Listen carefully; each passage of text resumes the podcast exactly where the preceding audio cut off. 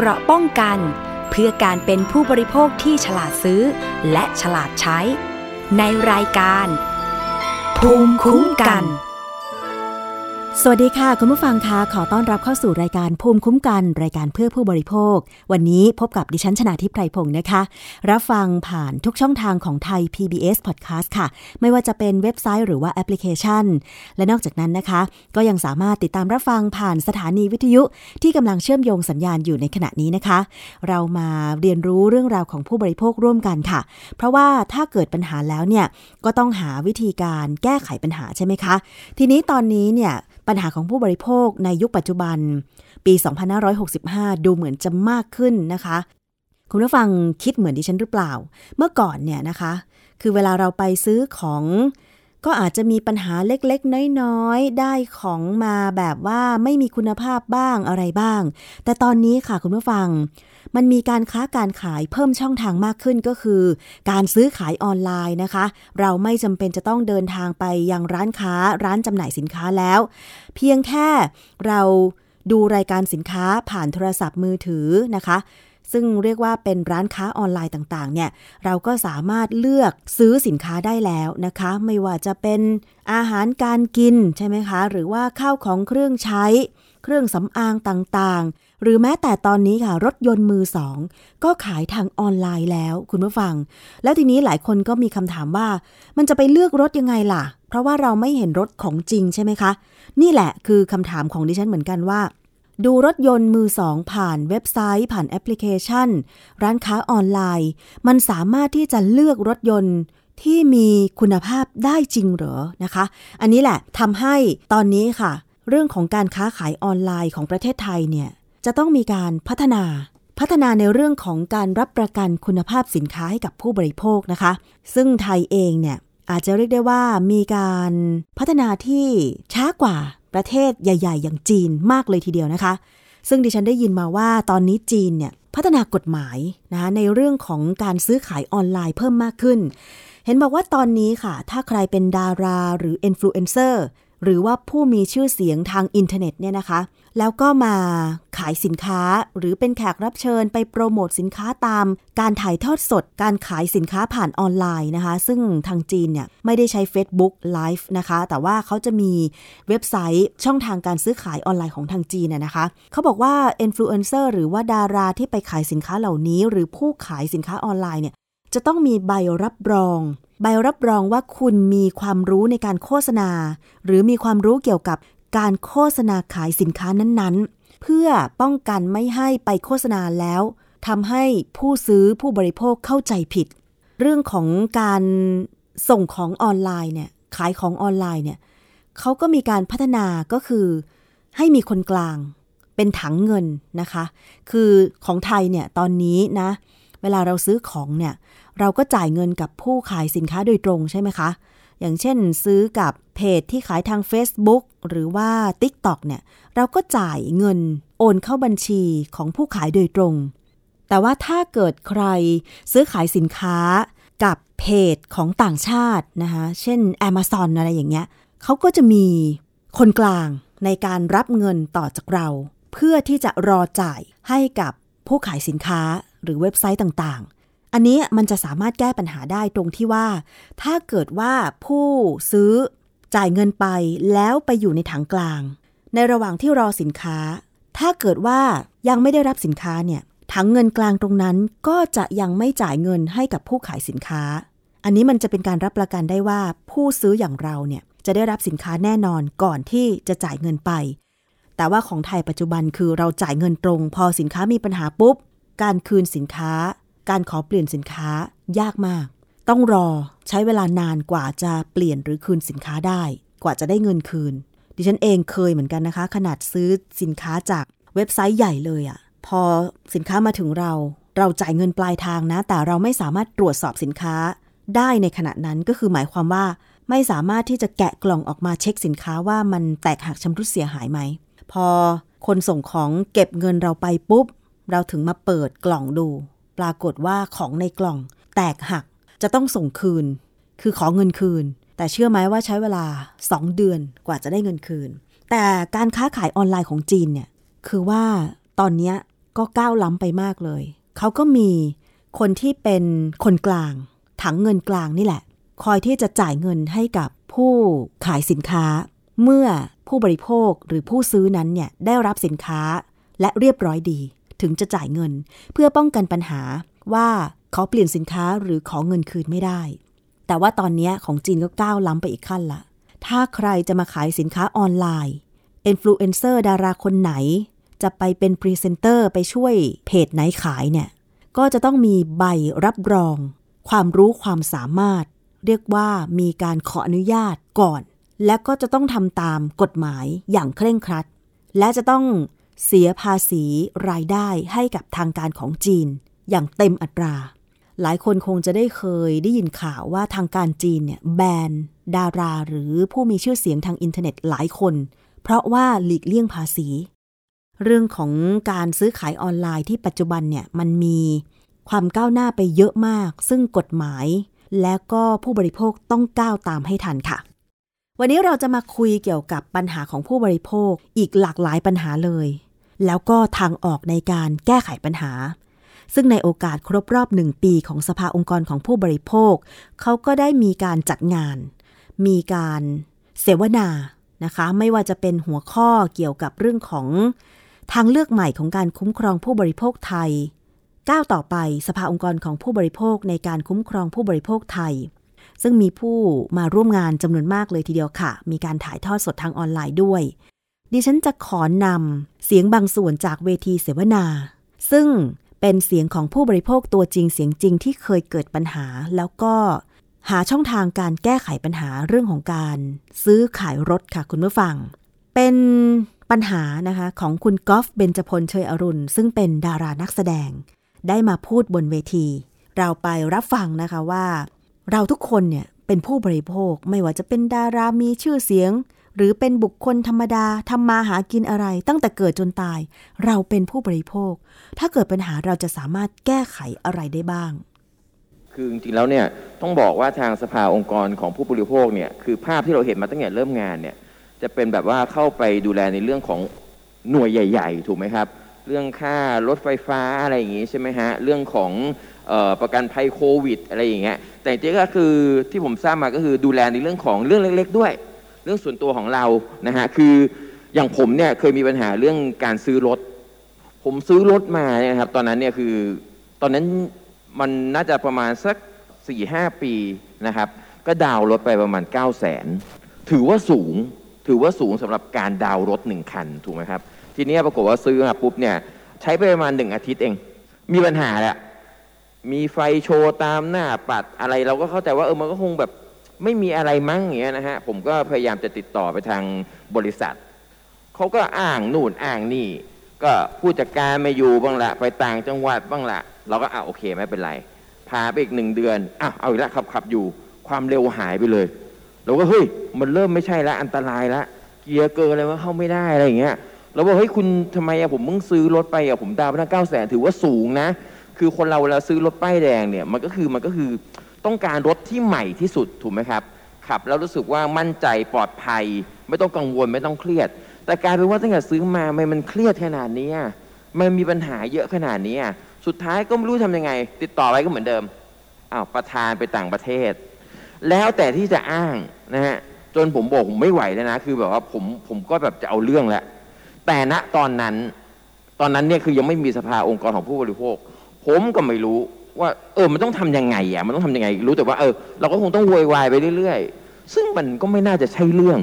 เพราะว่ามันมันเสียสมองเอาจริงๆถูกนะครับ แล้วก็เราก็แบบไม่มีความสุข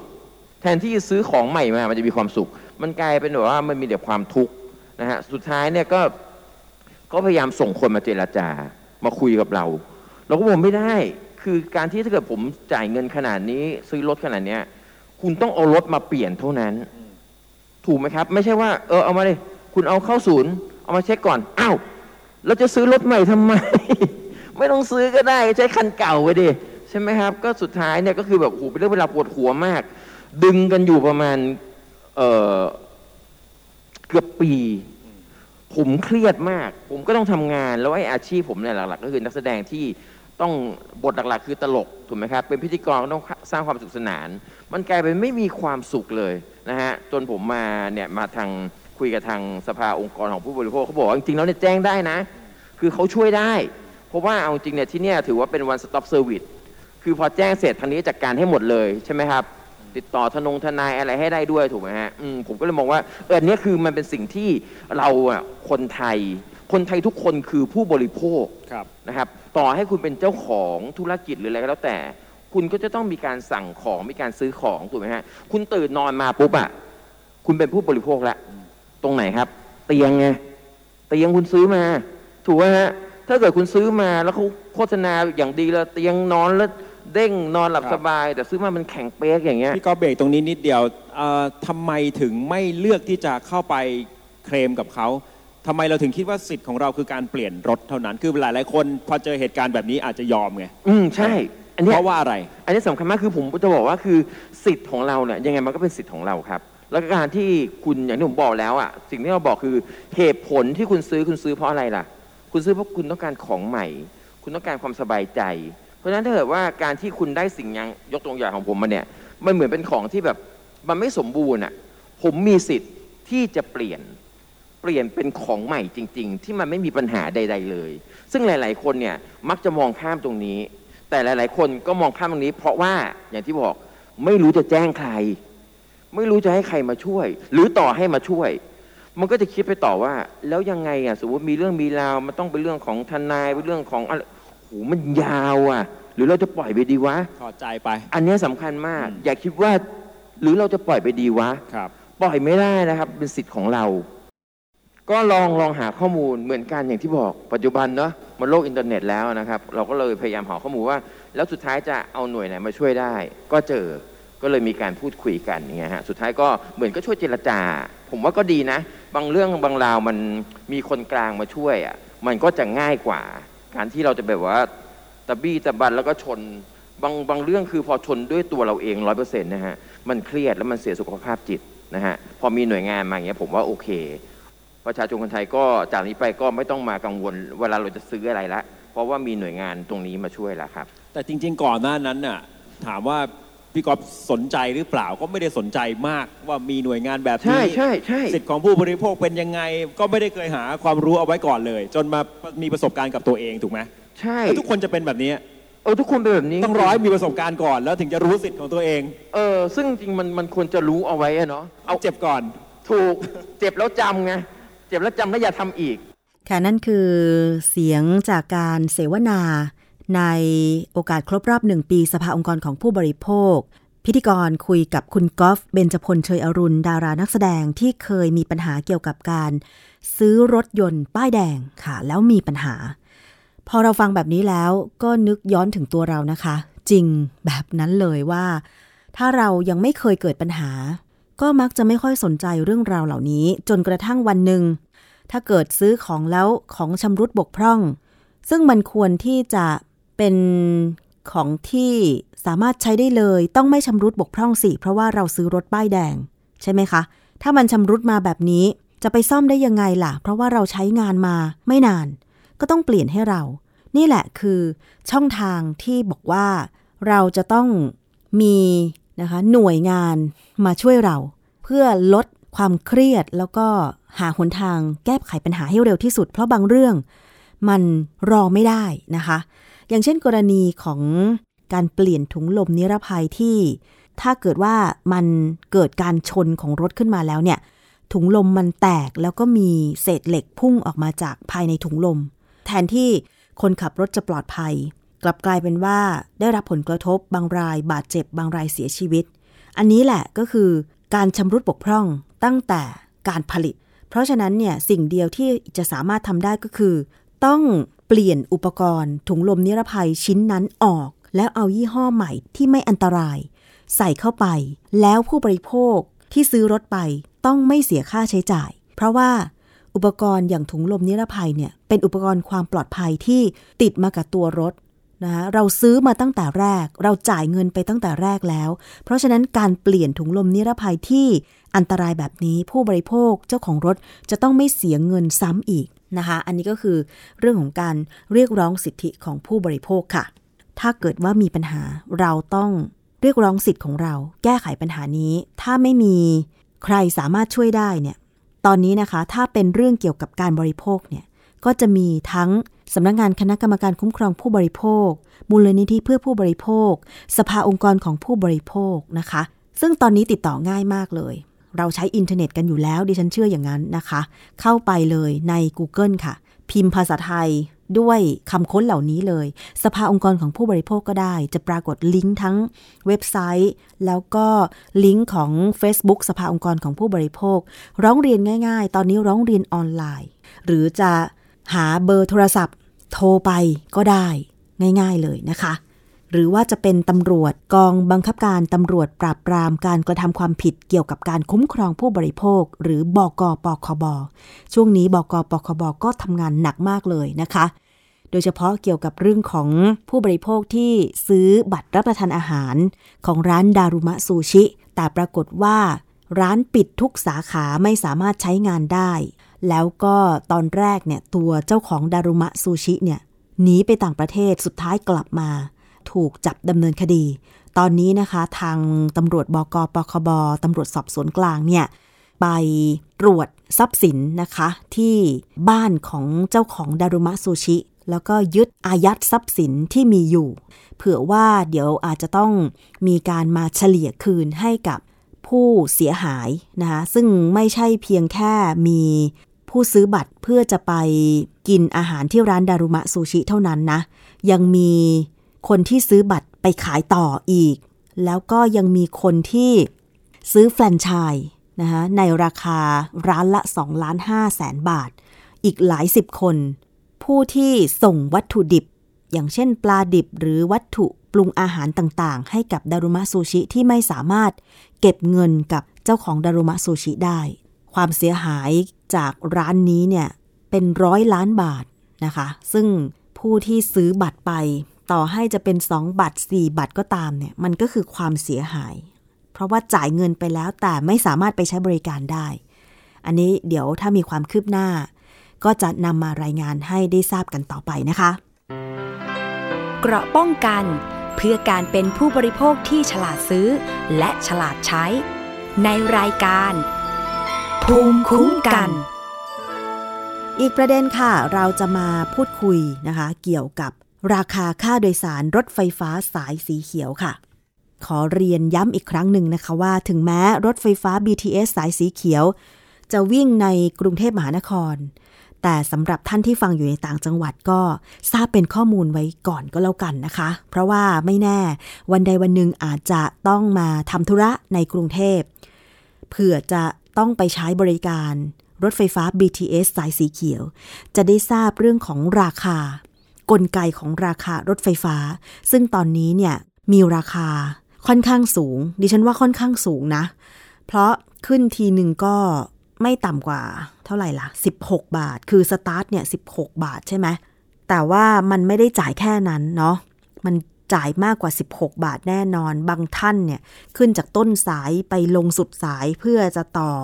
รถสองแถวหรือรถเมย์ไปที่ทำงานอีกทีหนึ่งไปกลับก็วันละเป็นร้อยบาททีเดียวนะคะ หลังจากที่คุณชัดชาติสิทธิพันธ์นะคะผู้ว่าราชการกรุงเทพมหานคร ได้ให้ข้อมูลต่อสาธารณะถึงแผนการเก็บค่าบริการ รถไฟฟ้าสายสีเขียวตลอดสายสูงสุดไม่เกิน 59 บาท รวมส่วนต่อขยายทั้งสองเส้นนะคะ ก็คือส่วนต่อขยายเริ่มตั้งแต่สถานีสำโรงถึงสถานีเคหะสมุทรปราการ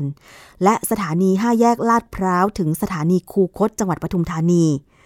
เพื่อให้เกิดรายได้ในการชดเชยส่วนต่อขยาย2ที่ยังไม่ได้คิดค่าบริการนะคะ โดยอ้างอิงถึงภาระหนี้สินของกรุงเทพมหานคร และข้อเสนอของสถาบันวิจัยเพื่อการพัฒนาประเทศไทย หรือ TDRI พอข้อมูลออกมาบอกว่าจะเก็บ เงินค่ารถไฟฟ้าสายสีเขียวตลอดสายสูงสุดไม่เกิน 59 บาทแบบนี้ ก็มีแรงกระเพื่อมของผู้บริโภคค่ะคุณผู้ฟัง แล้วก็รวมถึงหน่วยงานผู้บริโภคด้วยนะคะว่า อ้าวก็ไหนบอกว่า ถ้าได้เป็นผู้ว่าราชการกรุงเทพมหานครแล้ว จะมาพิจารณาเรื่องของค่ารถไฟฟ้า BTS สายสีเขียว ไม่ให้มันมีราคาสูงไงทำไมถึงมาเก็บ 59 บาทสูงกว่าปัจจุบันซะอีกนะคะ คุณผู้ฟัง ในการนี้ค่ะทางสภาองค์กรของผู้บริโภคก็เลย มีการจัดถแถลงข่าวนะคะ บอกว่ารถไฟฟ้าเนี่ยเป็นระบบขนส่งมวลชน เป็นบริการสาธารณะขั้นพื้นฐานจำเป็นต่อการดำเนินชีวิตในการเดินทางของประชาชน รัฐจึงควรมีนโยบายในการสนับสนุน ให้ประชาชนสามารถใช้บริการได้อย่างทั่วถึงปลอดภัยนะคะ แล้วก็ราคาที่ยุติธรรม จากปัญหาการจัดการบริหารที่ผ่านมาเนี่ยทำให้ค่ารถไฟฟ้า มีราคาแพงเกินกว่าร้อยละสิบของรายได้ขั้นต่ำของประชาชนคนไทยนะคะ ซึ่งอาจจะทำให้การเข้าไปใช้บริการเนี่ยเรียกว่าไม่ครอบคลุม คือคนมีรายได้ขั้นต่ำมีรายได้รายวันเนี่ยอาจจะไม่สามารถไปใช้บริการได้ก็ต้องทนรอรถเมย์นานๆ คุณภาพชีวิตการทำงานก็ไม่ดีเท่าที่ควร ทั้งๆทที่ น่าจะได้ใช้บริการรถไฟฟ้า ซึ่งอาจจะเร็วกว่าการรอรถเมย์ก็เลยมีการถแถลงข่าว เสนอข้อเรียกร้องไปยังกรุงเทพมหานคร โดยมีข้อเสนอดังนี้ค่ะ 1. ก็คือ ยุติแผนระยะสั้นในการเก็บค่าบริการรถไฟฟ้าสายสีเขียวสูงสุดไม่เกิน 59 บาทโดยทันที 2. เปิดเผยข้อมูลรายละเอียดร่างสัญญาสัมปทานที่กำหนดค่าบริการรถไฟฟ้าสายสีเขียวสูงสุด 65 บาท และสัญญาจ้างเดินรถที่เกินเลยสัญญาสัมปทานถึงปี 2585 และแก้ไขสัญญาจ้างเดินรถให้สิ้นสุดพร้อมกันในปี 2572ข้อเสนอที่ 3 ก็คือ กำหนดค่าบริการในอัตราสูงสุดใกล้เคียงกับ รถไฟฟ้าทุกสายทุกระบบที่ 44 บาท ตามสิทธิสัญญาสัมปทานของบริษัท ระบบขนส่งมวลชนกรุงเทพจำกัดมหาชน 4. กำหนดสัดส่วนของค่าบริการขนส่งมวลชนต่อรายได้ขั้นต่ำของประชาชนต่อวัน ต้องไม่เกินร้อยละสิบของรายได้ขั้นต่ำ เพื่อส่งเสริมให้ผู้บริโภคทุกกลุ่มเข้าถึงและก็ใช้บริการรถไฟฟ้าได้ 5. ผู้ว่าราชการกรุงเทพมหานครจะต้องเป็นผู้นำการเจรจาร่วมกับบริษัท ระบบขนส่งมวลชนกรุงเทพจำกัดมหาชน ผู้ให้บริการรถไฟฟ้าสายสีเขียว ในการนำโปรโมชั่นเที่ยวเดินทาง 30 วันกลับมาดังเดิม เพื่อให้เกิดประโยชน์สูงสุดกับผู้บริโภค และส่งเสริมให้ผู้บริโภคเข้าถึงระบบบริการรถไฟฟ้าได้เพิ่มขึ้น ข้อเสนอที่ 6 ก็คือสนับสนุนการมีส่วนร่วมของผู้แทนสภาองค์กรของผู้บริโภค ในฐานะตัวแทนผู้บริโภคตามกฎหมาย ร่วมเป็นคณะกรรมการ หรือคณะทำงานด้านการขนส่งและยานพาหนะ หน่วยงานร่วมของกรุงเทพมหานคร อันนี้ก็คือข้อเสนอนะคะของทางสภาองค์กรของผู้บริโภค คุณผู้ฟังคะ ปฏิกิริยาของท่านผู้ว่ากรุงเทพมหานคร คุณชาชาติสิทธิพันธ์เร็วมากเลยค่ะ พอวันรุ่งขึ้นเนี่ยก็คือ ตอบรับการมาหารือ ร่วมกับสภาองค์กรของผู้บริโภค หลังจากหารือกันเสร็จเรียบร้อยก็มีการถแถลงข่าวร่วมกันด้วยนะคะ เราจะไปฟังเสียงของอาจารย์ชาชาสิทธิพันธ์ผู้ว่าราชการกรุงเทพมหานคร ต่อกรณีที่สภาองค์กรของผู้บริโภคมีการเสนอเกี่ยวกับการกำหนดค่าโดยสารรถไฟฟ้า BTS สายสีเขียวค่ะ ประเด็นแรกที่ทางสภากังวลเรื่อง 59 บาทกับ 44 บาท นี่เป็นระยะสั้นนะคือช่วงก่อนที่จะหมดการประทาน มันมีส่วน 2 จักรยานสองเรื่องไม่ยังไม่ได้เก็บเงินอยู่ ส่วนไข่แดงยังไงก็จะอยู่ฟรีบาทอยู่แล้วคือแม็กซิมัมก็เดี๋ยวลองทำตัวเลขให้ดูครับว่า ถ้าเรากรอบอยู่ 44 บาท เราต้องชดเชยเงินเท่าไหร่ ถ้าเกิด 59 บาททางกรมต้องชดเชยเงินเท่าไหร่ มันก็คงเป็นวิทยาศาสตร์เดี๋ยวตัวเลขมาให้ทางสภาดูอีกทีหนึ่งเพราะเราเราคิดว่าถ้าเกิดถึงว่าเรากำหนดไว้ 44 บาทสูงสุดเนี่ยไม่นคือวงเงินในไข่แดงที่ทางเอกชนเขาได้สัญญาสัมปทานอยู่ ถ้าเกิดออกมาข้างนอกหนึ่งกับสองเนี่ย ถ้าวิ่งข้างในเต็มแล้วเนี่ยหมายว่าหนึ่งกับสองจะไม่ได้เงินเลยนะเพราะมันสูงสุดอยู่ที่44ก็เดี๋ยวนี้ต้องทำตัวเลขมาให้ทางพี่แต่ดูดูว่าเป็นยังไงนะครับ อันที่สองคือคล้ายๆกันก็คือใช้สูงสุด44บาทก็คือแนวคิดเดียวกันเดี๋ยวจะเปรียบเทียบดูว่าสายอื่นเป็นเท่าไหร่อะไรเงี้ยคงต้องมีเหตุผลที่อธิบายได้ว่าทำไมเราเสนอส่วนต่อขยายที่ยังไม่ได้เก็บเงินอยู่นี้เป็นราคาเท่าไหร่ก็เดี๋ยวมาชี้แจงนะครับ อันนี้ที่ท่านที่ที่ทางทางสภาพูดพูดอย่างหนึ่งคือการเอาตั๋วเดือนกลับคืนมาเออขอของไปพีเอสไม่เป็นไรครับอาจารย์ครับก็จริงๆแล้วก็มีทั้งตั๋วเดือนกับตั๋วนักเรียนนะแต่นี่คงเป็นเรื่องที่ต้องไปเจรจากับทาง BTS ต่อไปนะครับ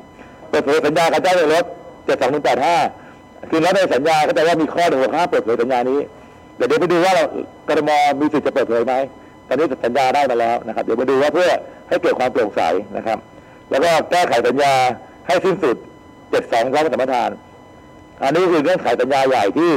คือปัญหาหลักที่ตัวเนี้ยที่ที่ค้ำเราอยู่เนี่ย คือการจ้างเดินรถ 72ถึง85 ซึ่งเซ็นสัญญาไปแล้วนะเซ็นสัญญาล่วงหน้าไปนานแล้วไงซึ่งเนี่ยมีค่าใช้จ่ายที่เรามองเนี่ยค่อนข้างสูงหลักอยู่ประมาณหมื่นกว่าล้านอะต่อปีใช่หมื่นเท่าไหร่นะประมาณหมื่นกว่าล้านต่อปีอะซึ่งตัวเนี้ยเป็นกรอบค้ำคอเราอยู่ มันทำให้เราขยับตัวยากนะมันสัญญาได้เป็นตัวสำคัญที่ทางสภาคือว่าทำยังไงให้สัญญาตรงนี้ไม่ต้องไปถึง85 เอาหมดแค่72ได้ไหมแต่72ทุกอย่างกลับคืนเป็นของเรา เราประมูลแข่งขันกันเลย ให้หลายๆเจ้ามาแข่งขันเพื่อให้ได้ราคาที่เป็นธรรมเนี้ยแต่นี่ก็อย่างที่เรียนว่ามันติดตัวที่เซ็นไปแล้วเจ็ดสองแปดห้าว่าเราทำอะไรอยู่ตรงนี้ อันนี้เดี๋ยวเราก็กำลังหาทางดำเนินการอยู่นะครับ แล้วก็สุดท้ายเปิดเผยว่าสัญญาสัมปทานของกรมที่กำหนดราคา65บาท อันนี้ก็มีสัญญามาแล้ว เดี๋ยวจะดูขั้นตอนในการเปิดอีกทีหนึ่งคือสัญญาเนี้ยมันมีเอกสารแนบเยอะมาก เดี๋ยวดูว่าตรงนี้เขามีเงื่อนไขอะไรครับ แต่ว่าจริงๆแล้วผมว่าสัญญาปีถึงปี 02เนี่ยอาจจะไม่ใช่เรื่องสำคัญมากละเพราะว่าจริงๆเราเราดูแค่72ก่อนเป็นหลักอันที่จะใช้สัญญาถึง 02 นี่คงคงไม่ใช่เป็นเรื่องง่ายละครับ ก็รับข้อเสนอทุกอย่างไปครับและทุกอย่างเป็นวิทยาศาสตร์ครับ เดี๋ยวเรามีตัวเลขเข้ามานำเสนอ ก็ต้องขอบคุณสภาองค์กรผู้บริโภคว่า เป็นเป็นจุดที่ดีฮะทำให้เราสามารถมีจุดที่เราสามารถคุยกับตัวแทนผู้บริโภคได้ ผู้บริโภคเนี่ยมีทั้งคนที่ใช้แล้วก็ไม่ใช้ BTS แล้วเวลาดูเนี่ยก็ต้องดูให้สมดุลคือว่าคือเราไม่สามารถเอาเงินของผู้บริโภคที่ไม่ได้ใช้ BTS มาซับซิได้หรือมาใช้มาจ่ายให้กับคนใช้ BTS ได้นั้นก็ต้องเรียนข้อมูลให้ทางสภาทราบด้วยว่า เราจะสุดท้ายแล้วถ้าเกิดเราใช้ราคานี้กรมต้องเอาเงินไปช่วยเท่าไหร่ แล้วเงินส่วนเนี้ยมันผู้บริโภคกลุ่มอื่นเขาจะมีปัญหาอะไรไหมผมว่าเราคุยกันด้วยหลักการก็น่าจะอธิบายกันได้ ค่ะ อันนี้ก็คือเสียงบางส่วนจากการถแถลงข่าวนะคะ เป็นเสียงของอาจารย์ชัดชาติสิทธิพันธ์ผู้ว่าราชการกรุงเทพมหานครค่ะ ก็เดี๋ยวเรารอตามความคืบหน้าก็แล้วกันนะคะว่า สัญญาสัมปทานแล้วก็ส่วนที่ถ้าเกิดว่ากรุงเทพมหานครจะต้องจ่ายเงินชดเชย ส่วนต่อขยายของการวิ่งรถไฟฟ้า BTS สายสีเขียวเนี่ย ซึ่งตอนนี้ยังวิ่งฟรีอยู่ ดิฉันก็เคยไปใช้บริการบ้างนะคะ แต่ว่าถ้าเกิดจะต้องจ่ายชดเชยเท่าไหร่มาดูซิว่า มันจะพอเป็นไปได้ไหม เพราะว่าจริง ๆ แล้วการเซ็นสัญญา การบริหารจัดการ ส่วนต่อขยาย มันเซ็นมานานแล้ว ล่วงหน้าก่อนที่อาจารย์ชาติชาติ จะมาเป็นผู้ว่าราชการกรุงเทพมหานครซะอีกนะคะ ซึ่งก่อนหน้านี้จำได้ไหมคะคุณผู้ฟัง สมัยที่ผู้ว่าคนเก่าอะค่ะ ที่เคยออกมาถแถลงว่า อาจจะมีการเก็บค่าโดยสารรถไฟฟ้า BTS สายสีเขียวสูงสุดตลอดสายไม่เกิน 104 บาทจำได้ไหม เมื่อประมาณปี 2564 แล้วตอนนั้นประชาชน โดยเฉพาะคนที่ใช้รถไฟฟ้าอยู่เป็นประจำก็แบบ ได้ยังไงสูงสุดตั้ง 104 บาท โอ้โห ถ้าเกิดใช้ทุกวันเนาะนั่งต้นสายปลายสายหรือแม้แต่บางที ไม่ต้องต้นสายปลายสายหรอก นั่ง 10 สถานีขึ้นไปเนี่ย โอ้โห ต้องจ่ายที 60 บาท 70 บาทอย่างเงี้ย คุณผู้ฟัง วันหนึ่งเฉพาะค่ารถไฟฟ้าไปกลับก็ร้อยกว่าบาท คงไม่เหลือเงินแน่อะไรประมาณนี้นะคะ อันนี้ก็ลดลงมาละที่บอกว่าจะเก็บ 59 บาท เดี๋ยวมาดูอีกทีว่าข้อเสนอของสภาองค์กรของผู้บริโภคที่บอกว่า ควรจะทบทวนแล้วก็เก็บสูงสุดตลอดสายนะคะ ไม่ควรที่จะเกิน 44 บาทนั้นเนี่ยจะเป็นไปได้ไหมนะคะ เมื่อวันที่ 2 กรกฎาคม 2565 ค่ะ อาจารย์ชัดชาติ สิทธิพันธ์ผู้ว่าราชการกรุงเทพมหานครก็มีการหารือนะคะ ที่บริษัทกรุงเทพธนาคมจำกัดหรือ KT ไปหารือกับศาสตราจารย์พิเศษธงทองจันทรังสุ ประธานกรรมการบริหาร KT แล้วก็รองผู้ว่ากรุงเทพมหานครด้วยนะคะ ซึ่งภายหลังการประชุมเนี่ยนะคะ ก็มีตอนหนึ่งที่มีการเปิดเผยต่อสื่อมวลชนนะคะ เรื่องของการเปิดเผยสัญญาจ้างต่อการเดินรถต่อสาธารณะนะคะ ซึ่งอาจารย์ธงทองจันทรังสุบอกว่า ตามข้อกำหนดไม่ให้มีการเปิดเผยต่อสาธารณะ สำหรับกรุงเทพมหานครไม่ใช่สาธารณะ แต่เป็นผู้ถือหุ้นใหญ่ของกรุงเทพธนาคม ตามประมวลกฎหมายแพ่งและพาณิชย์ ผู้ถือหุ้นใหญ่ต้องการทราบการดำเนินการของบริษัทสามารถทำได้เป็นปกติ ส่วนทางกรุงเทพมหานคร ได้รับข้อมูลสัญญาไปแล้ว จะนำไปปฏิบัติต่ออย่างไร หรือมีคนมาขอดูข้อมูล ก็ให้ปฏิบัติตามกฎหมาย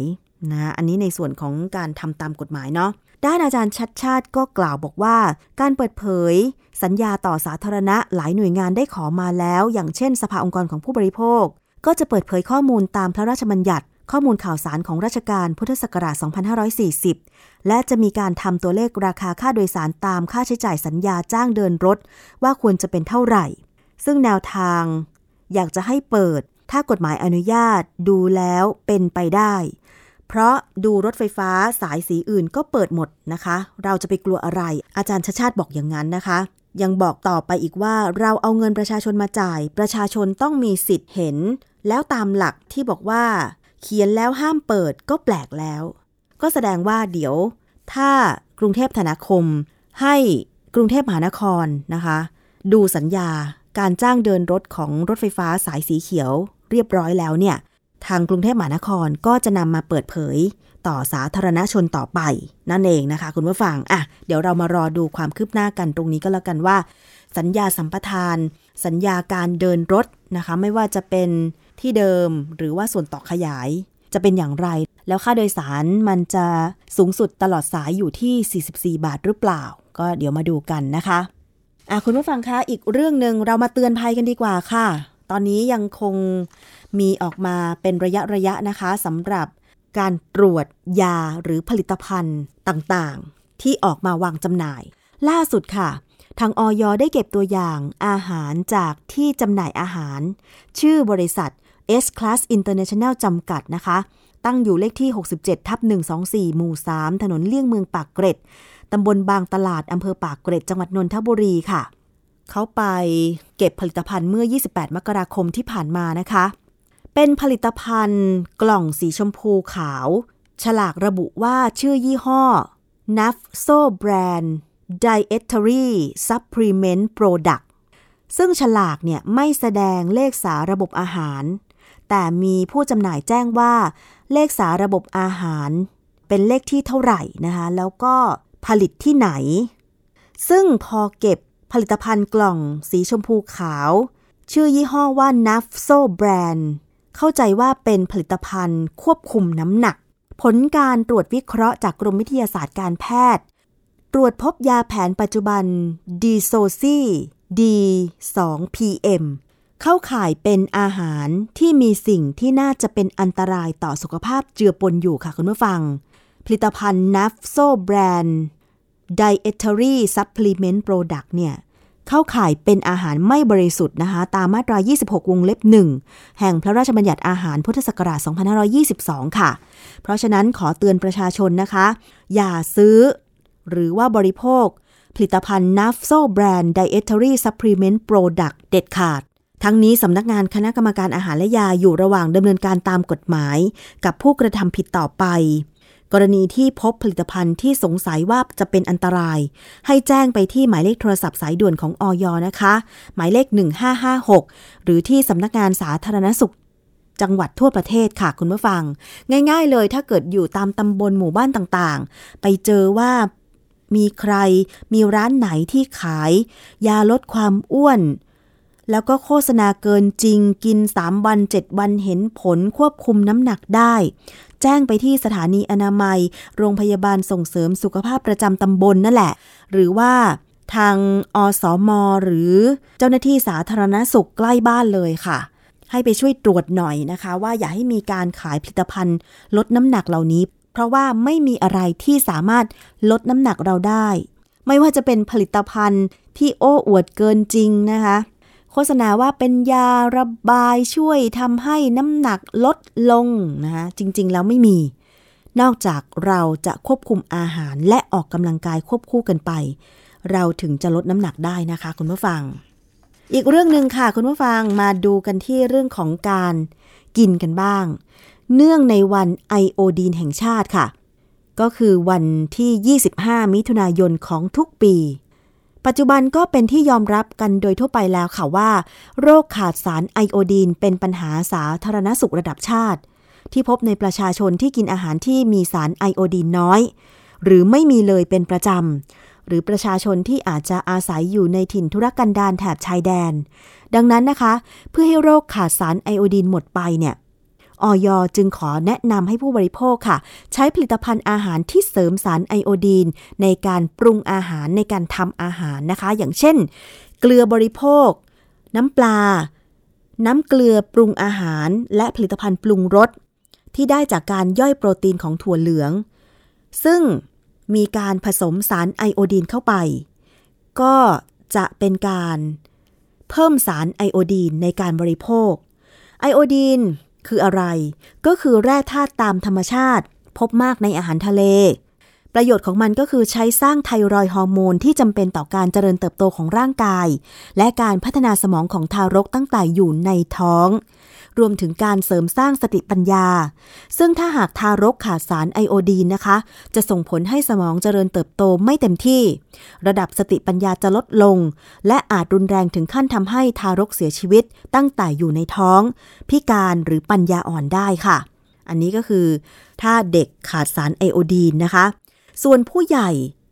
ถ้าขาดสารไอโอดีนก็อาจจะเป็นโรคคอพอก เชื่องช้า ผิวหนังแห้งแล้วก็ท้องผูกค่ะ โดยปริมาณไอโอดีนที่ต้องการต่อวันสำหรับเด็กอยู่ที่ประมาณ 90-100 ไมโครกรัม ผู้ใหญ่ทั่วไปก็ประมาณ 150 ไมโครกรัม ขณะที่หญิงตั้งครรภ์และหญิงให้นมลูกเนี่ยมีความต้องการมากขึ้นคือประมาณ 200 ไมโครกรัมต่อวันนะคะ อันนี้ก็อาจจะคิดง่าย ๆ ถ้าใครกะปริมาณไม่ถูก อาจจะต้องเป็นเกลือแกงนะคะ เกลือแกงที่ผสมสารไอโอดีนเนี่ยสักประมาณ 1 ช้อน 2 ช้อนประมาณนี้นะคะ เค็มมากไปก็ไม่ดีค่ะ แต่ว่าจะต้องได้ไอโอดีน เภสัชกรวีรชัย นวลชัย รองเลขาธิการออยนะคะ แนะนำวิธีการเลือกค่ะ ก็คือผู้บริโภคควรจะเลือกซื้อ แล้วก็ใช้เกลือเสริมไอโอดีน หรือผลิตภัณฑ์ปรุงรสเสริมไอโอดีน โดยดูจากฉลากผลิตภัณฑ์ที่ระบุว่ามีการเสริมไอโอดีน มีชื่อที่อยู่ของผู้ผลิตชัดเจน มีเลขออยบนฉลากด้วย การบริโภคผลิตภัณฑ์เสริมไอโอดีนนะคะ ขอให้ใช้เพียงเพิ่มรสชาติอาหาร อย่าใส่ในปริมาณมาก จะเกิดผลเสียต่อร่างกายค่ะคุณผู้ฟัง นี่คือช่วงแรกของรายการภูมิคุ้มกันรายการเพื่อผู้บริโภคนะคะ เรายังมีอีกช่วงหนึ่งนั่นก็คือคิดก่อนเชื่อ กลับไปฟังอีกครั้งหนึ่งในเรื่องของน้ำตาลทรายเกี่ยวอย่างไรกับมะเร็งค่ะ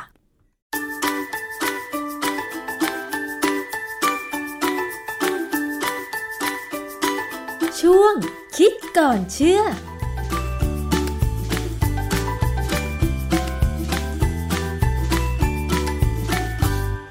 บกันในช่วงคิดก่อนเชื่อกับ ดรแก้วกังสดานนภัย นักพิษวิทยากับดิฉันชนาทิพไพรพงศ์นะคะ วันนี้เรามาคุยเกี่ยวกับเรื่องของน้ำตาลทรายค่ะคุณผู้ฟังทำไมต้องคุยกันเรื่องนี้ เพราะว่ามันมีการแชร์ข้อมูลเกี่ยวกับน้ำตาลทรายว่า น้ำตาลทำให้เกิดมะเร็ง หรือถ้าเป็นมะเร็งแล้ว น้ำตาลจะเลี้ยงเซลล์มะเร็ง ซึ่งคำกล่าวนี้ถ้าลองมาคิดคิดดูตามหลักฐานทางวิทยาศาสตร์แล้วคำตอบมันคืออะไรจริงหรือไม่ เรื่องนี้ต้องไปถามกับอาจารย์แก้วค่ะ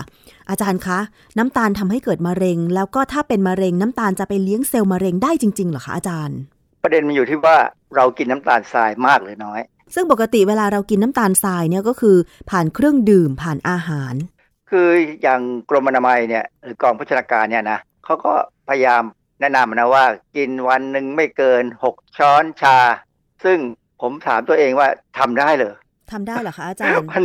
มันทำไม่ได้หรอก มันอยู่ที่ว่าความจริงเนี่ยปริมาณจะหกช้อนชาจะสิบสองช้อนชาหรืออะไรก็ตามเนี่ย มันขึ้นอยู่กับ BMR basal metabolic rate การที่ร่างกายเนี่ยจะต้องใช้พลังงานพื้นฐานสักเท่าไหร่ อันนี้นี่อันที่หนึ่งนะค่ะขึ้นกับพันธุกรรม ประเด็นที่สองคือเป็นคนที่อยู่เฉย หรือเป็นคนที่ออกขยักำลังกายตัวอยู่ตลอดเวลา เออ คนออกกำลังกายหรือคนขยับตัวคนเป็นชาวนาชาวไร่ชาวสวนเนี่ยพวกนี้จะกินสิบช้อนยี่สิบช้อนก็ได้ถ้าเขาใช้พลังงานค่ะนะเพราะฉะนั้นการที่ไปแนะนำบอกกินต้องไม่เกินหกช้อนชาเนี่ยผมว่าเป็นการแนะนำที่ลำบากนิดหนึ่งค่ะคือคนพยายามทำพอทำไม่ได้ เครียด ยิ่งค่ะเครียดยิ่งอยากกิน เปรียบเทียบกันนะคะอาจารย์ระหว่างคนนั่งทำงานโต๊ะทำงานในออฟฟิศกับคนที่เป็นเกษตรกรหรือว่าเป็นพนักงานก่อสร้างอย่างเงี้ยอาจารย์ ซึ่งการทำงานมันแตกต่างกัน อย่างพนักงานก่อสร้างหรือเกษตรกรเนี่ยอาจจะต้องขยับขยื่นตัวเองตลอด 8 ชั่วโมง 9 ชั่วโมงที่ทำงาน อันนี้แสดงว่าเขาก็ต้องใช้พลังงานสูง อันนี้ก็คือสามารถกินอาหารได้มากกว่าคนที่นั่งทำงานที่โต๊ะใช่ไหมอาจารย์ คือสมมุติ ของคนเนี่ยทำงานต่างกันเนี่ยถ้ากินกาแฟ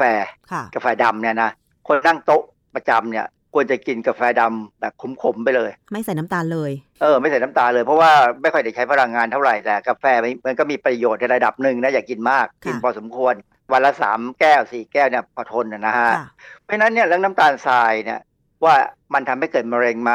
หรือว่าเป็นมะเร็งแล้วมันไปช่วยไหมช่วยให้มะเร็งเจริญไหมอันนี้เป็นเรื่องที่ขึ้นอยู่กับพฤติกรรม คือ ผมเคยดูงานวิจัยชิ้นหนึ่งสมัยนานมาแล้วล่ะนะเขาศึกษาว่าน้ำตาลหรือพลังงาน หรือไขมันที่ส่งเสริมการเกิดมะเร็งในสัตว์ทดลองที่ได้รับสารก่อมะเร็ง โดยสรุปเนี่ยเขาบอกว่ามันไม่ใช่แค่น้ำตาลทรายหรือไขมัน มันคือพลังงานรวมทั้งหมด คือถ้าพลังงานรวมเยอะๆเนี่ยเรากินกินอาหารเข้าไปมีคาร์โบไฮเดรตหรือแป้งเนี่ยหรือมีไขมัน พวกนี้ให้พลังงานหมดค่ะถ้าพลังงานสูงเนี่ยแล้วได้รับสารก่อมะเร็งเนี่ยโอกาสจะเกิดมะเร็งจะเยอะค่ะเหตุผลก็คือว่าคือเซลล์ของเราเนี่ยถ้าสมมติว่ามีพลังงานเยอะๆเนี่ยมันก็ต้องหาอะไรทำคือต้องใช้พลังงานไปเพื่อการสร้างการสร้างอะไรบางอย่างเนี่ยเช่นไปสร้างฮอร์โมนเพศอย่างเงี้ยฮอร์โมนเพศเนี่ยบางตัวอย่างเช่นเอสโตรเจนเนี่ย มีมากเกินไปก็ส่งเสริมการเป็นมะเร็งได้นะ อันนี้มีงานวิชาการบอกเลยนะฮะเพราะฉะนั้นเนี่ยเวลาเราพูดถึงน้ำตาลทรายว่าก่อมะเร็งไหมเนี่ย ถ้าไปดูในฐานข้อมูลของ National Toxicology Program อันนี้เป็นหน่วยงานของอเมริกา หรือ IARC ซึ่งเป็นหน่วยงานของสหประชาชาติเนี่ยนะค่ะเขาจะไม่ระบุเลยว่าน้ำตาลทรายเป็นสารก่อมะเร็ง เขาจะระบุว่าความอ้วนมีความเสี่ยงต่อการเกิดมะเร็ง ทำไม IARC ถึงระบุว่าน้ำตาลไม่ได้ก่อมะเร็ง แต่ว่าเป็นความอ้วนต่างหากที่ก่อมะเร็งคะอาจารย์ คือมันมีข้อมูลของทาง American Cancer Society ของอเมริกานะ แล้วก็ National Cancer Institute เป็นของอเมริกาเหมือนกันเนี่ยเขาก็ต่างก็คิดว่าน้ำตาลทรายไม่ได้ก่อมะเร็งหรอก แต่ว่าความอ้วนนี่แหละ คือคนที่อ้วนเนี่ยจะมีเซลล์ไขมันเยอะขึ้นนะแล้วก็เซลล์ไขมันจะใหญ่ เซลล์ไขมันเนี่ยจะปล่อยโปรตีนก่อการอักเสบ นะ inflammatory protein ซึ่งถ้าเรียกเฉพาะหน่อยก็เรียกว่าอะดิโพไคสารเนี่ยสามารถก่อความเสียหายต่อโมเลกุลเอ่อ DNA นี่แหละนะฮะ ผ่านกระบวนการเกิดอนุมูลอิสระ คือเวลาเรามีพลังงานเยอะๆเนี่ยหรือมีไขมันเยอะๆเนี่ยมันจะมีกระบวนการหนึ่ง ซึ่งเออมีการส่งผ่านอิเล็กตรอน ซึ่งอิเล็กตรอนเนี่ยถ้าวิ่งมากๆเนี่ยโอกาสจะผิดเพี้ยนทำให้เกิดการชนกันกับไขมันที่อยู่บนผนังเซลล์เนี่ยเกิดเป็นอนุมูลอิสระ ถ้ามีอนุมูลอิสระเยอะๆเนี่ย DNA ก็จะเสียหายค่ะพอ DNA เสียหายได้เนี่ยจะต้องมีการซ่อมใหม่ การที่จะต้องซ่อม DNA ใหม่เนี่ยจะนำไปสู่ความผิดพลาดได้นะฮะความผิดพลาดเนี่ยถ้าเป็นความผิดพลาดที่ตำแหน่งเหมาะสม ก็จะทำให้เกิดมะเร็งค่ะนะดังนั้นเนี่ยยิ่งมีเซลล์ไขมันมาก โปรตีนอะดิโพไคก็จะมีแนวโน้มว่าจะมีสูงขึ้นค่ะเหตุเนี่ยเขาถึงบอกว่าคนที่อ้วนแล้ว ลดไม่ได้แหละมันอ้วนเพราะมันจะต้องอ้วนอะ เป็นพันธุกรรมบ้าง หรือเป็นเพราะการทำงานต้องกินมากแล้วก็ทำให้อ้วน พวกนี้ต้องกินสารต้านอนุมูลอิสระให้มากพอเป็นประจำเช่น กินผักใบเขียวผักมีสีเยอะๆอะไรพวกเนี้ยก็กินตามหลักง่ายๆก็คืออาหารครึ่งหนึ่งผักผลไม้ครึ่งหนึ่งนั่นแหละค่ะนะฮะตรงนี้มันมีหลักฐานทางวิทยาศาสตร์ที่สรุปว่าความอ้วนคนที่มีเซลล์ไขมันเยอะๆ จะมีโอกาสเสี่ยง ที่จะทำให้เกิดเซลล์มะเร็งในร่างกายเราได้นะคะอาจารย์ ครับ หน่วยงานระดับนานาชาติเนี่ยเขาก็พอจะสรุปได้ว่าน้ำหนักที่เกินหรือโรคอ้วนเนี่ยนะทำให้คนเนี่ยเสี่ยงต่อมะเร็งอย่างน้อย 13 ชนิด ซึ่งรวมถึงมะเร็งเต้านม ตับและลำไส้ใหญ่ เป็นเป็นข้อมูลที่สรุปออกมาจากหน่วยงานพวกนี้เลยค่ะ แล้วอะไรจะเป็นสัญญาณที่บอกว่าเราจะเริ่มเสี่ยง ว่าจะมีเซลล์มะเร็งเกิดขึ้นในร่างกาย หรือว่ามันเพิ่มจำนวนขึ้นคะอาจารย์ คือในกรณีคนยังไม่เป็นมะเร็งนะแต่อาจจะกำลังเป็นมะเร็งเนี่ยสิ่งหนึ่งที่เขาสังเกตและเขาคิดว่ามันน่าจะใช่ก็คือว่าการเพิ่มของอินซูลินในเลือดสูงขึ้นค่ะประเด็นอย่างนี้เหตุที่เขามองอินซูลิน เพราะว่าเซลล์มะเร็งเนี่ยต้องการน้ำตาลกลูโคสเข้าเซลล์เยอะมาก ต่างจากเซลล์ธรรมดา เหตุผลเพราะว่าเซลล์มะเร็งเนี่ยจะใช้น้ำตาลกลูโคสเป็นพลังงานเนี่ยแบบ แบบสุรุ่ยสุร่ายแบบอืมไม่ไม่มีประสิทธิภาพค่ะคือมันต่างกันเยอะไหมสมมุติว่าถ้าเราบอกว่ากลูโคสหนึ่งโมเลกุลเนี่ยนะให้พลังงานที่เป็น ATP เนี่ยในเซลล์ปกติเนี่ย36 ATP ปรากฏว่าถ้าเป็นเซลล์มะเร็งเนี่ยได้แค่ 4 ATP 4 กับ 36 มันต่างกันเยอะค่ะเพราะฉะนั้นเซลล์มะเร็งจะต้องพยายามดูดเอาน้ำตาลกลูโคสในเลือดเนี่ยเข้าสู่ตัวเองให้เยอะที่สุดอ๋อเพื่อจะให้ตัวเองได้ได้แบ่งเพราะเขาจะแบ่งไม่หยุดเหมือนกันค่ะนะดังนั้นเนี่ย ก็ต้องใช้อินซูลินเยอะ ดังนั้นเนี่ยการมีอินซูลินเยอะในร่างกายเนี่ยจึงกลายเป็นเหมือนกับสัญญาณที่บอกว่ามีปัญหา อ๋อ แสดงว่าเซลล์นั้นเป็นเซลล์มะเร็งที่ต้องการอินซูลินมากกว่าเซลล์ปกตินั่นเองใช่ไหมคะอาจารย์เขามองประมาณนี้นะ คือจริงๆเนี่ยการเป็นมะเร็งเนี่ยมันจะมีโปรตีนบางตัว ที่เราเรียกว่า tumor marker เนี่ยออกมา แต่ว่าบางครั้งเนี่ยมันตรวจไม่เจอเพราะมันยังต่ำอยู่ค่ะแต่อินซูลินเนี่ยปกติเนี่ยเราตรวจได้ค่ะนะเราสามารถจะเจาะมาตรวจได้เลย เพราะฉะนั้นคนที่มีความเสี่ยงคนที่สมมติว่ามีอาการที่เริ่มผิดปกติไปจากเดิม แล้วหมอชักสงสัยเนี่ยเขาอาจจะต้องสั่งเจาะเลือดเพื่อเช็คอินซูลินว่าเป็นยังไงค่ะ สรุปแล้วก็คือว่าถ้าสมมติว่าคนมีความเสี่ยงเป็นมะเร็งเนี่ย ถ้าเรากินน้ำตาล หรือกลูโคสไปมาก ๆ นี่มันจะกลายเป็นส่งเสริมให้เซลล์มะเร็งเกิดขึ้นได้ง่าย เร็วขึ้นไหมคะอาจารย์ มันมีแนวโน้มว่าจะเป็นอย่างนั้น ดังนั้นเขาเลยบอกว่า พยายามกินคาร์โบไฮเดรตเชิงซ้อน เช่น กินข้าวนะ กินข้าวทั้งเมล็ด อย่าไปกินแป้งที่เขาป่นแล้วเช่นขนมปัง คือถ้าเป็นขนมปังเนี่ยก็ต้องเป็นขนมปังที่ไม่ค่อยป่นนะคือมีใยมีพวกขนมปังโฮลวีตที่ไม่ได้ฟอกอะนะค่ะเพราะว่าอะไรเพราะว่าการย่อยเอาน้ำตาลออกมาเนี่ยจะช้ากว่า พวกแป้งที่เป็นผงขาวหรือว่าน้ำตาลพ วกนี้จะย่อยเร็ว จะให้พลังงานเร็วมากค่ะถ้าเป็นข้าวทั้งเมล็ดเป็นพวกธัญพืชต่างๆข้าวโพด หรือว่าข้าวข้าวพวกที่เขาพยายามบอกว่า ให้กินเป็นเมล็ดพืชเนี่ยนะบางคนเนี่ยกินอาหารทั้งวันเนี่ยกินแต่เมล็ดพืช ไม่กินข้าวที่เป็นแป้งป่นเลยเนี่ยค่ะอันนั้นเนี่ยมันจะเป็นคาร์โบไฮเดรตเชิงซ้อน ซึ่งจะให้พลังงานช้ากว่าอินซูลินก็จะออกมาน้อยกว่าค่ะ อาจารย์ถ้าสมมติว่าเราสังเกตตัวเองจากเดิมที่เราอาจจะไม่ค่อย ชอบที่จะกินของหวานมากนัก อาจจะแค่กินกาแฟวันละแก้ว แต่ว่าของหวานเช่นขนมไทย ทองหยิบทองหยอดหรือว่าขนมปัง ไม่ค่อยกินเลย แต่พออายุถึงช่วงหนึ่ง กลับชอบที่จะกินของหวานมากขึ้น อันนี้เป็นอะไรเป็นสัญญาณบ่งบอกถึงความผิดปกติของร่างกายไหมอาจารย์ มันเป็นความเก็บกดเหรอคะ มันไม่ใช่ว่าคือผมคนนั้นเสี่ยงเป็นมะเร็งอย่างนี้ใช่ไหมอาจารย์ไม่ใช่ใช่ไหมเออมันเก็บกดมานานนะนะแต่ว่าผมก็แนะนำว่าเก็บกดก็ปลดปล่อยได้ แต่อย่าปลดปล่อยเยอะคือกิน กินแค่ให้ให้รู้ว่าได้กินน่ะพออร่อยค่ะนะแล้วก็หยุดไม่ใช่ว่าโอ้โหซื้อมาทั้งถาดนี่เล่นคนเดียวนะฮะมันต้องหาหาคู่คู่เสี่ยงตั้งหลายหลายๆคนมาช่วยกันแจมค่ะนะพยายามจะกินของหวานเนี่ยไม่ไม่ถึงกับห้ามหรอกแต่ว่าพยายามกินน้อยๆนะฮะค่ะกินแค่พอ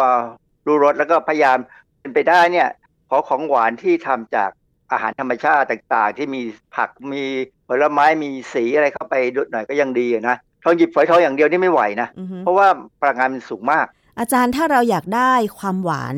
เช่นน้ำตาลเราจะกินน้ำผึ้งแทนได้ไหมมัน มันเป็นความหวานที่ปลอดภัยกว่าน้ำตาลไหมคือน้ำผึ้งเนี่ยมีน้ำตาลฟรักโตสหรือฟรุกโตสที่เขาเรียกกันเนี่ยนะ น้ำตาลพวกเนี้ยจะไม่ต้องใช้อินซูลิน แต่ประเด็นอยู่ตรงนี้ น้ำตาลฟรุกโตสเนี่ยอวัยวะที่จะใช้เป็นพลังงานได้เนี่ยเข้าใจว่ามีเฉพาะตับ เพราะฉะนั้น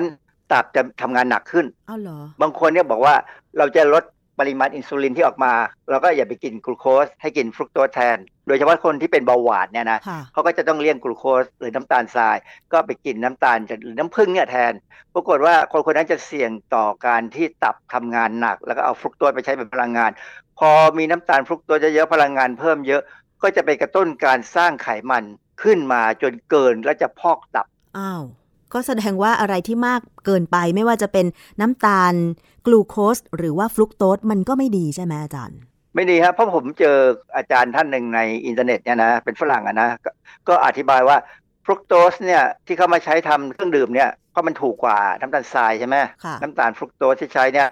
กินมากๆเนี่ยมันจะทำให้เกิดปัญหาไขมันพอกตับอะเขาพูดอย่างนี้เลยอืมตอนแรกผมก็งงว่าเอ๊ะทำไมฟรุกโตสจะเป็นอันตรายพอฟังแล้วเออใช่ เพราะว่าเวลาเราเราเรียนเกี่ยวกับทางชีวเคมีเนี่ยเกี่ยวกับการเอาพลังงานมาใช้เนี่ยเรามักจะเรียนสิ่งที่เกิดขึ้นที่ตับ คือร่างกายถ้าเป็นกล้ามเนื้อเนี่ยสิ่งที่ต้องการคือกลูโคสไม่ใช่ฟรุกโตสค่ะนะร่างร่างกายต้องการกลูโคสเอาเข้าไปใช้กับกล้ามเนื้อแต่ว่าถ้าเป็นตับเนี่ยตับนี่สำคัญที่สุดเพราะสามารถผลิตนู่นผลิตนี่ส่งไปที่อื่นได้ เพราะฉะนั้นเขาก็เลยใช้น้ำตาลได้มากกว่าคนอื่นอ๋อแต่พอเขาใช้ฟรุกโตสมากๆ เช่นบางคนชอบกินหวานแล้วบอกว่าอะกลัวกลูโคสก็มากินฟรุกโตสเนี่ย ก็เลยมีปัญหาไขมันพอกตับได้ อืมค่ะ เพราะฉะนั้นอธิบายง่าย ๆ ก็คือว่า ไม่ว่าจะเป็นน้ำตาลกลูโคสที่หมายถึงน้ำตาลทราย หรือว่าน้ำตาลฟรุกโตสที่อาจจะได้จากน้ำผึ้ง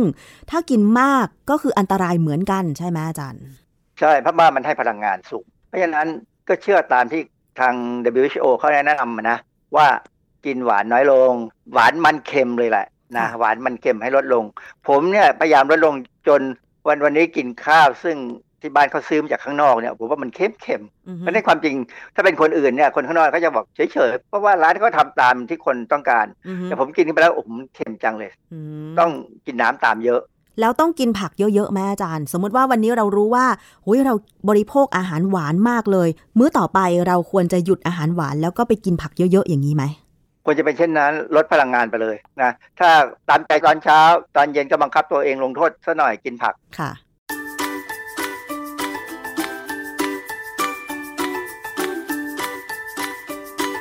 ช่วง คิดก่อนเชื่อ